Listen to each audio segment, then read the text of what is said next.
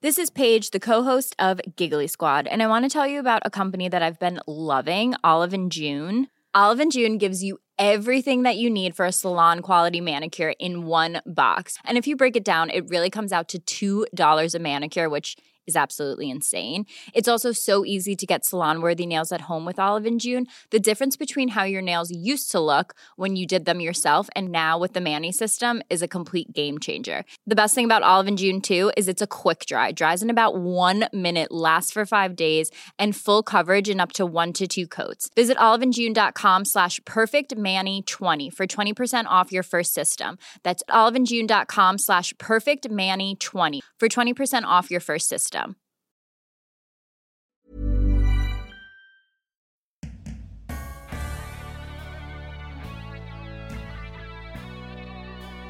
Well, I went to the bank one day to get a loan, and I was introducing myself. With I was um, having my uh, director of accounting and CFO with me, and uh, they're both young, and I was young as well. And I went to the bank and exchanging my business card and uh, talking about how we have a need in cash and uh, you know this is our business and this is how we were trying to grow our business and so on and so forth. After all this conversation the guy in the bank said that oh okay. Then next time can you come back with your boss? Welcome to don't stop us now i'm claire hatton and I'm Greta Thomas. We're here to share fascinating stories and advice from innovative and pioneering women around the globe. If you're enjoying our podcast, why not follow us on Instagram, where we post daily? You'll find us if you search for Don't Stop Us Now podcast. And now for this week's episode. Our guest this week is Japanese hotel and hospitality entrepreneur Aya Aso, speaking to us from her home an hour outside of Tokyo. Until last year, Aya ran the hotel chain she founded a decade ago, the Agora Hotel Group, a multi award winning chain of resort and luxury hotels in Japan. And I have to say, Greta, that having a female self made entrepreneur in Japan is pretty unusual. But this didn't deter Aya from founding and growing the Agora business to the point where she had a thousand employees. Incredible. Aya spent most of her childhood living in Brazil, and in her 20s, she studied to become a concert pianist in Los Angeles. However, that idea was put on the back burner when a part time job at the Sheraton led to the discovery that she loved the hospitality industry. This set Aya on her career journey and led her back to Japan, where she ultimately started her business. In today's episode, you'll hear how growing up in Brazil has impacted her as a businesswoman, how one of the most influential entrepreneurs in Japan took her under his wing and helped her learn the most important thing about running a company. That was an incredible opportunity. It sure was. What it was like to be a woman starting a business in Japan, how she lost most of her business after an earthquake devastated the travel industry in 2011, and what it felt like to build the company back up only to reach a point where she felt she had no other option but to walk away. Such a tough position to be in. It sure was. Aya shares her story with such honesty and vulnerability. Her journey really is a testament to her accomplishments and her resilience. So without further ado, Please enjoy this week's episode with Aya Aso. Aya, welcome to Don't Stop Us Now. Hi, thank you. Thank you for this opportunity. Oh, total pleasure. What's the weather like in Tokyo today? Well, actually, I'm not in Tokyo. I'm in the middle of the forest called uh, Karuizawa. It's about uh, one hour away, highland resort from Tokyo. And uh, weather is perfect. Spring has come the birds are singing around my house. Sounds fantastic. We'll listen out for the chirping in the background occasionally then. Okay. Now, you've been, as I understand it, a real global citizen. You spent a lot of your childhood in Brazil. You've lived and worked and studied in the US, and, and now you're back in your homeland of Japan. What was growing up in Brazil like as a child, and how has that impacted who you are now? Brazil is the farthest country from Japan, as you know, and it's also known as a melting pot, meaning that there's many immigrants from abroad with multicultural and uh, multi-religion. And the language is Portuguese, but there's a lot of different languages around me. I moved there when I was nine years old with my parents. This diversified culture has made a big uh, influence on my um, lifestyle later on. It must have been really quite a shock to be nine years old and to end up in Brazil. First of all, I didn't even know how to write the alphabet. So I learned from there. And obviously, I didn't know a word of Portuguese to speak. But the first day I was there, my father has uh, pushed me out to the park. This is a Brazil that everybody's friendly and uh, welcoming. And, you know, some of the kids in the park has just um, called me into the circle and we started playing together. You know, I didn't know any language what, you know, what they are talking about, but I did not feel uncomfortable when that happened. I went into a local school where all the classes are in Portuguese. But after a year uh, being in a school, myself and my sister only spoke in Portuguese and we were starting to forget Japanese. And actually, my parents got um, a little bit scared about that. So, you know, wow. as a childhood, it is very easy to get along and uh, being in the different uh, environment. And I think it was the age was right to be in that kind of environment. I was nine when I was there. Yeah. Wow. What an experience. So, Aya, what about then you in Japan today? Do you think you've got characteristics that belie the fact that you grew up in or spent so much of your childhood in Brazil? Can other people in Japan tell you've got something different about you? Yeah, sure. Um, of course, the openness of uh, the culture in Brazil has made me very open to the people and to um, any incident that happens. I will be very calm and flexible to the situation. And I think that's coming from a, a easy going, easy life, happy life, uh, Latin lifestyle that we had when I was a childhood. So obviously, yes. I think I am very friendly to anybody compared to other the people in Japan, I think. That starts to make sense why you're in the hospitality and uh, travel business now, then, by the sounds of it. Right. You've had such a a diverse career, a, a, bit like Greta and I. We, we've had very diverse careers. You've gone from being, you know, a, a, concert pianist and then hospitality. And then I think you went to an accounting firm, then a property firm, and then back to hospitality and then to being an entrepreneur. How do you actually go about thinking what's next in your career? How I walked through my career was I was always thinking that I need to fill in some gap of my expectation. I was studying music throughout my life until I was 22, 3. And I didn't have any background in other academic field. So when I got into this hospitality, obviously I didn't know anything about the hospitality business or I didn't know anything about the business itself. I did not even know how the money is going around the company. you know, how is guest finding the place to stay? And, you know, out of all these hotels that in town. So I didn't know anything about this marketing, accounting, and the business itself. So my career that I moved into a CPA it's not because I wanted to get the license or be an accountant, but I just wanted to learn the accounting, you know, the numbers.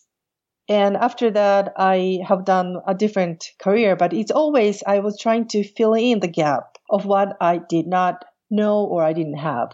That makes complete sense when I look at your career.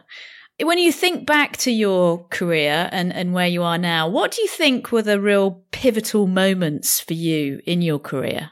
That's a very uh, good question, and I haven't actually thought about it. well, when I started the hospitality, I met one lady who did the interview on the very first day, and she was the one who actually influenced me to fell in love with hospitality. How did she make you fall in love with the hospitality industry? You know, as I said, it was a part-time job. I went to the interview. I did not expect to have an interview by the director of rooms, who is, you know, in a hotel, probably number two or three in a position. And she invited me to her office to do the interview. And after the interview, she escorted me out to the front door. And while we were walking from the back door, she actually walked side by side with me. I realized that she has actually bent down on the floor and she picked up something from the floor and her hands in a pocket. And I didn't realize what it was. Very later on, I realized that something was left on the floor and put it in her pocket. That made me so impressed and that was so elegant the way that she did that without even having people around her to notice about it. And then she took me out to the front door to escort me out. You know, every moment with her was so elegant and uh, just fell in love with the hotel, but fell in love with her that I wanted to be like her. Gosh, what a story. It's such a simple thing, isn't it? And it had such a profound impact on your life. Does she know that? And if not, will you tell her? Yes, I will. I would love to find her out. What is she doing now? She was a managing uh, trainee at a time. She came out of Cornell. She was very young, um, on the very early 30s, but she already has a sort of a charisma and she has a very confidence in her. I can see that in herself. So I'm sure that she's she climbed up the uh, the ladder and she's in a very good position in the industry. Yeah. What's her name, just in case one of our listeners knows her? Wow, Kerry Robinson. Kerry Robinson. Okay. So if if anybody knows Kerry Robinson, she was at the was at the Sheraton in LA. she was. What other role models or people that have really impacted your life have there been? After that, you know, I had, I changed my careers as I'm doing the um, entrepreneur and uh, leading the team and so forth. The most influenced person who changed my life was the, the founder of a company called Recruit. It's a big company in Japan, isn't it? Yes, it's it started as a publishing company doing the travel agency, online travel agency as well. And this founder actually never worked under any corporate uh, environment. He founded his company when he was in college, and throughout uh, his career, he created his own style of management. And this was a huge impact in not only me, but there's a, a lot of people who has been influenced by him in uh, entrepreneur world in Japan.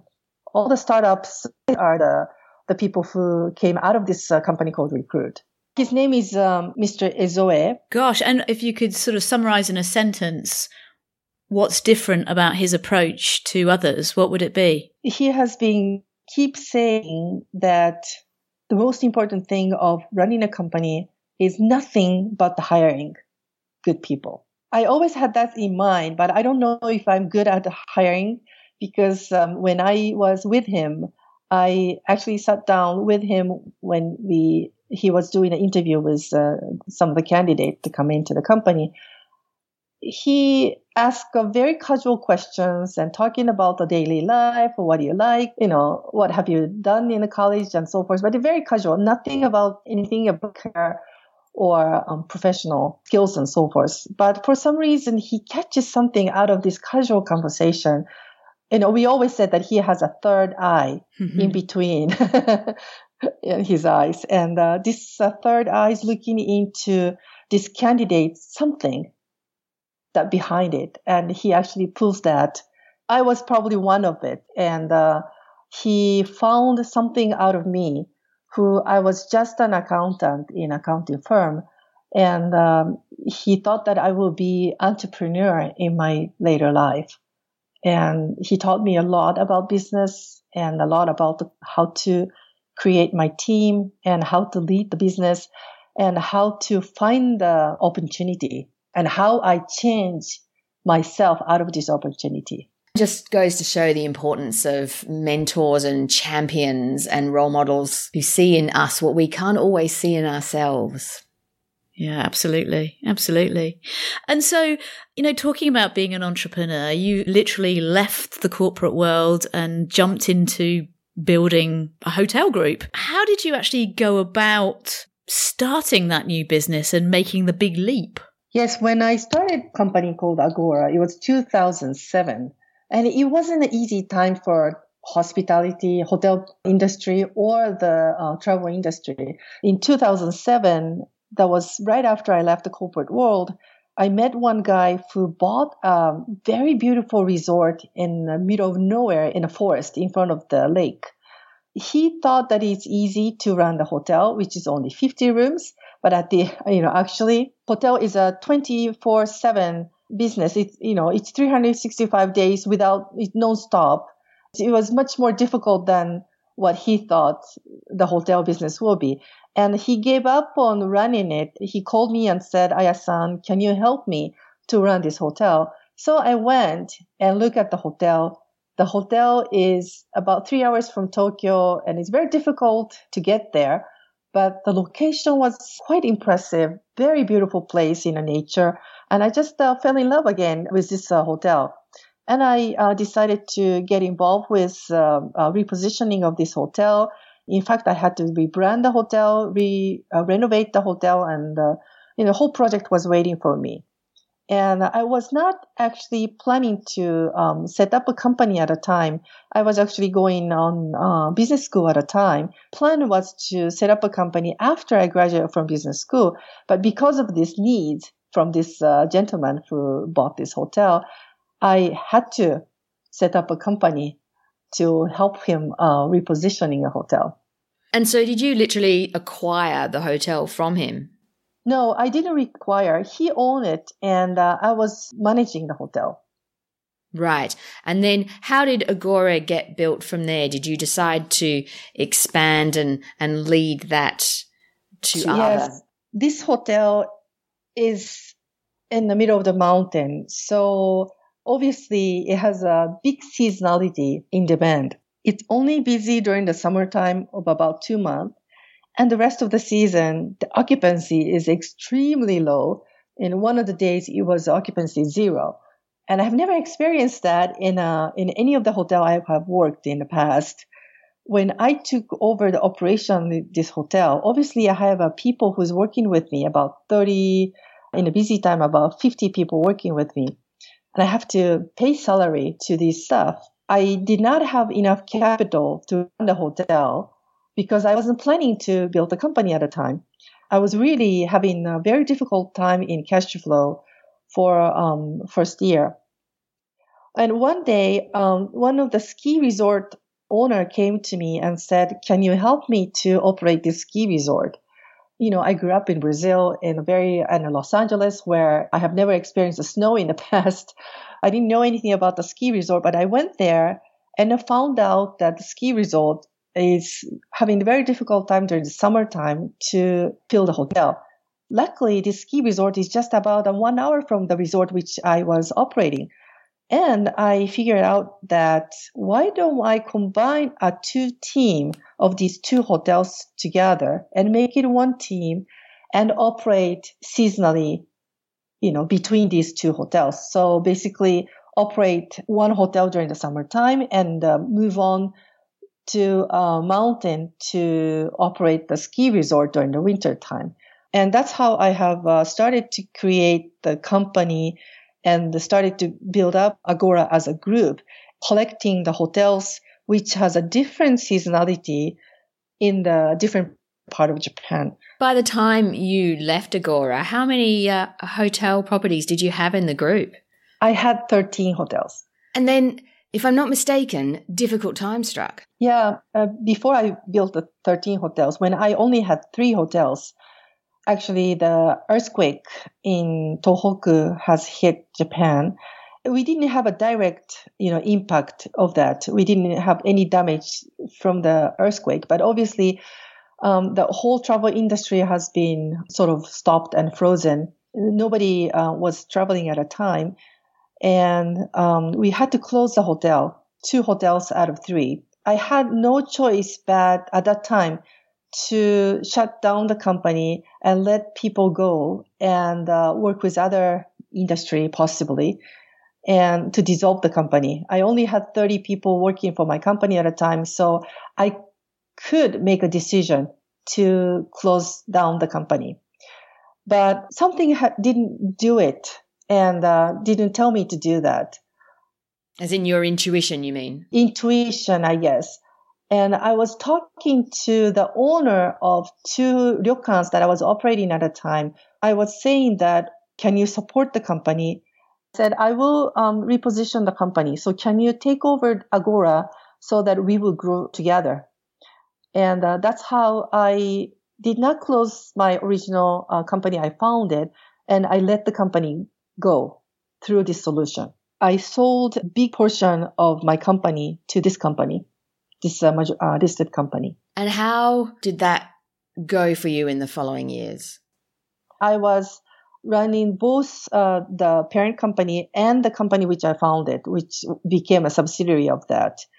And after six years of my position as a representative of the company, I, I made it the company seven times uh, bigger in the revenue and um, about 30 um, number of staff to 1,000 after the six years of my career in that, the position. Yeah. Well, you must have felt pretty proud at that. Yes, there's a lot of challenges, but I, yes, I was proud too. So then, six years later, if I understand it, the major shareholder decided they wanted to expand and take full control of the company, which meant you had to leave. That must have been so difficult.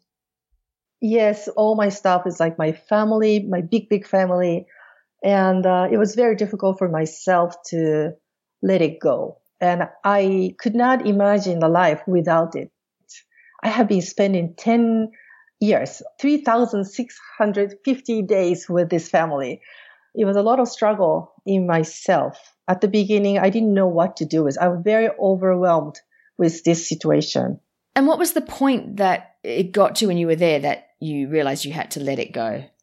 Well, I was looking back all years that I have spent with the team, and uh, I started to feel confident about what I, I have built and the culture I have built the value that I have shared with my team and uh, the mission and vision I gave.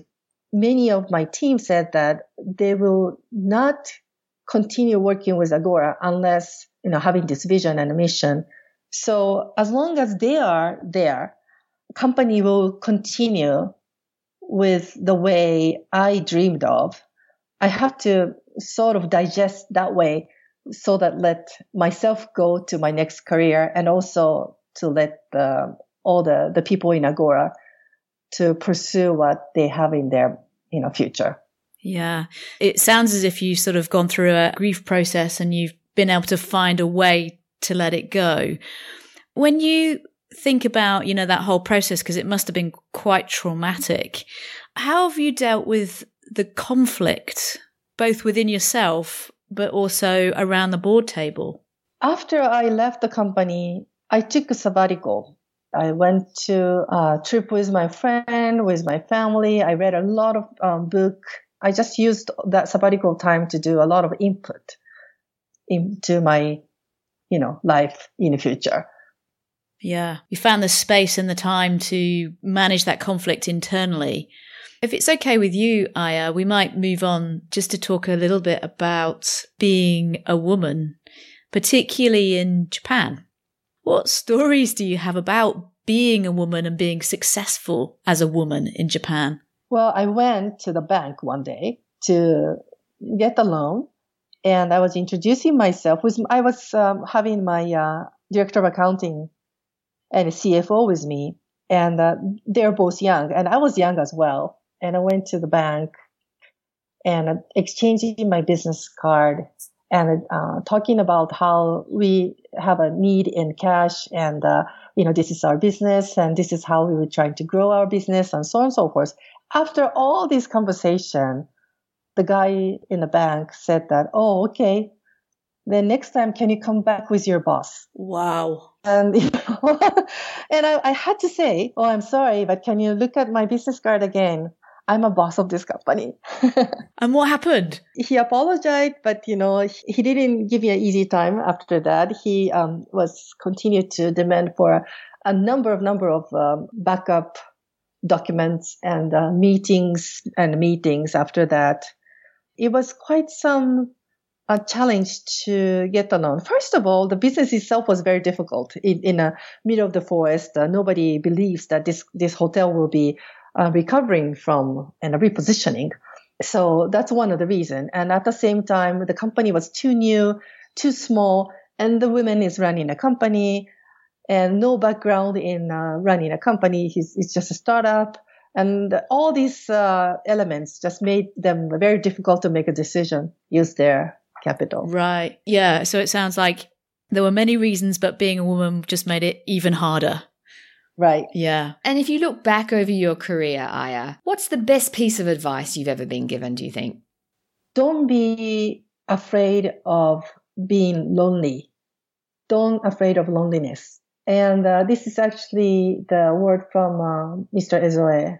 He kept telling me after he has built the whole empire and, you know, thousands and thousands of team members, he said that even with that big family, he said leader is lonely, but leader has to make decision by all by himself.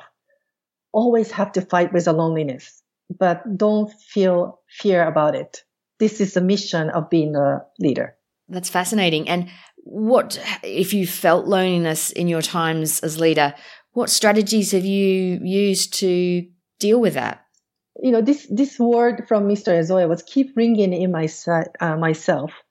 So I try not to take it seriously. And I thought that I changed this fear into my mission. So whenever I felt loneliness, I thought this is my mission. And I think I have overcome with this word. And so I'm, what I'm hearing, I think, is that what you're saying is when you feel lonely or fear or uncertainty, you keep reminding yourself of what your big goal and the vision for the business is, and, and that overrides the uncomfortable feelings. Is that right? Right. Yeah, and also, yeah. every time I make a decision, I always see my team in front of me, although they are not physically there. I see their faces. I see their smile when they actually made their, you know, achieve their goal. Just made me so um, happy and comfortable of being in loneliness and also making a big decision. Wow. I love that idea of visualization as well about, you know, having your team there, your team really motivate you and, and make you want to be who you are. It's fantastic. Just as a last question, what would you tell your 30 year old self? I will tell her that don't worry, you know, you have a bright future. you have an amazing future. And I, I think I do now. Fantastic. What a great place to get to when you don't have to worry about it so much. Yes, I just had, I just threw um, my 50th birthday bash about two days ago, two nights ago. Congratulations. yeah, thank you. 120 people showed up. Wow. Uh, all my friends from all years I have built my relations with them and they're so wonderful and I could see my years through them.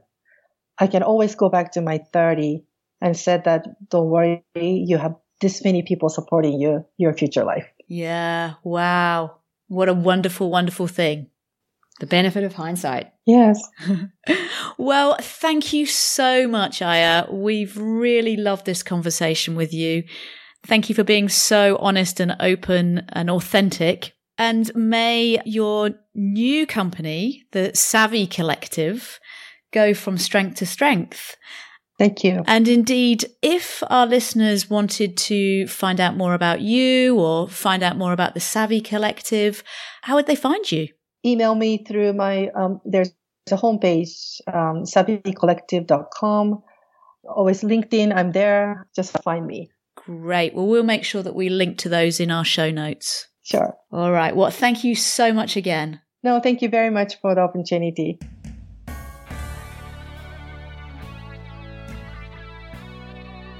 We really hope you enjoyed this discussion as much as we did. I think what really hit me was the way in which Aya was able to be so vulnerable and real about the hard times, and yet at the same time, you could absolutely feel her strength and resolve. She's got such grit. Yeah, incredible resilience. And hey, I really hope she finds the woman who inspired her all those years ago to join the hospitality industry. Wouldn't that be great? And wouldn't it be great if it happened because of this podcast? Yeah, it sure would. So, anyone out there who knows someone called Kerry Robinson, who used to work at the Sheraton Los Angeles about 20 years ago, let us know. That would be so cool, wouldn't it? Yeah. Well, that's episode 14 done and dusted. We'll be back in two weeks' time with a truly unique guest. I'm speaking about the fearless Cindy Gallop, former global advertising executive and now founder of a business set up to counter the negative effects of pornography. See you then. I can't wait for that. Sayonara for now.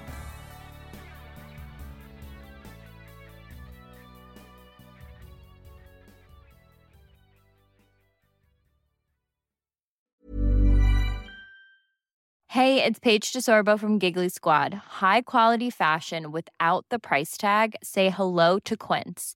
I'm snagging high-end essentials like cozy cashmere sweaters, sleek leather jackets, fine jewelry, and so much more. With Quince being 50 to 80% less than similar brands.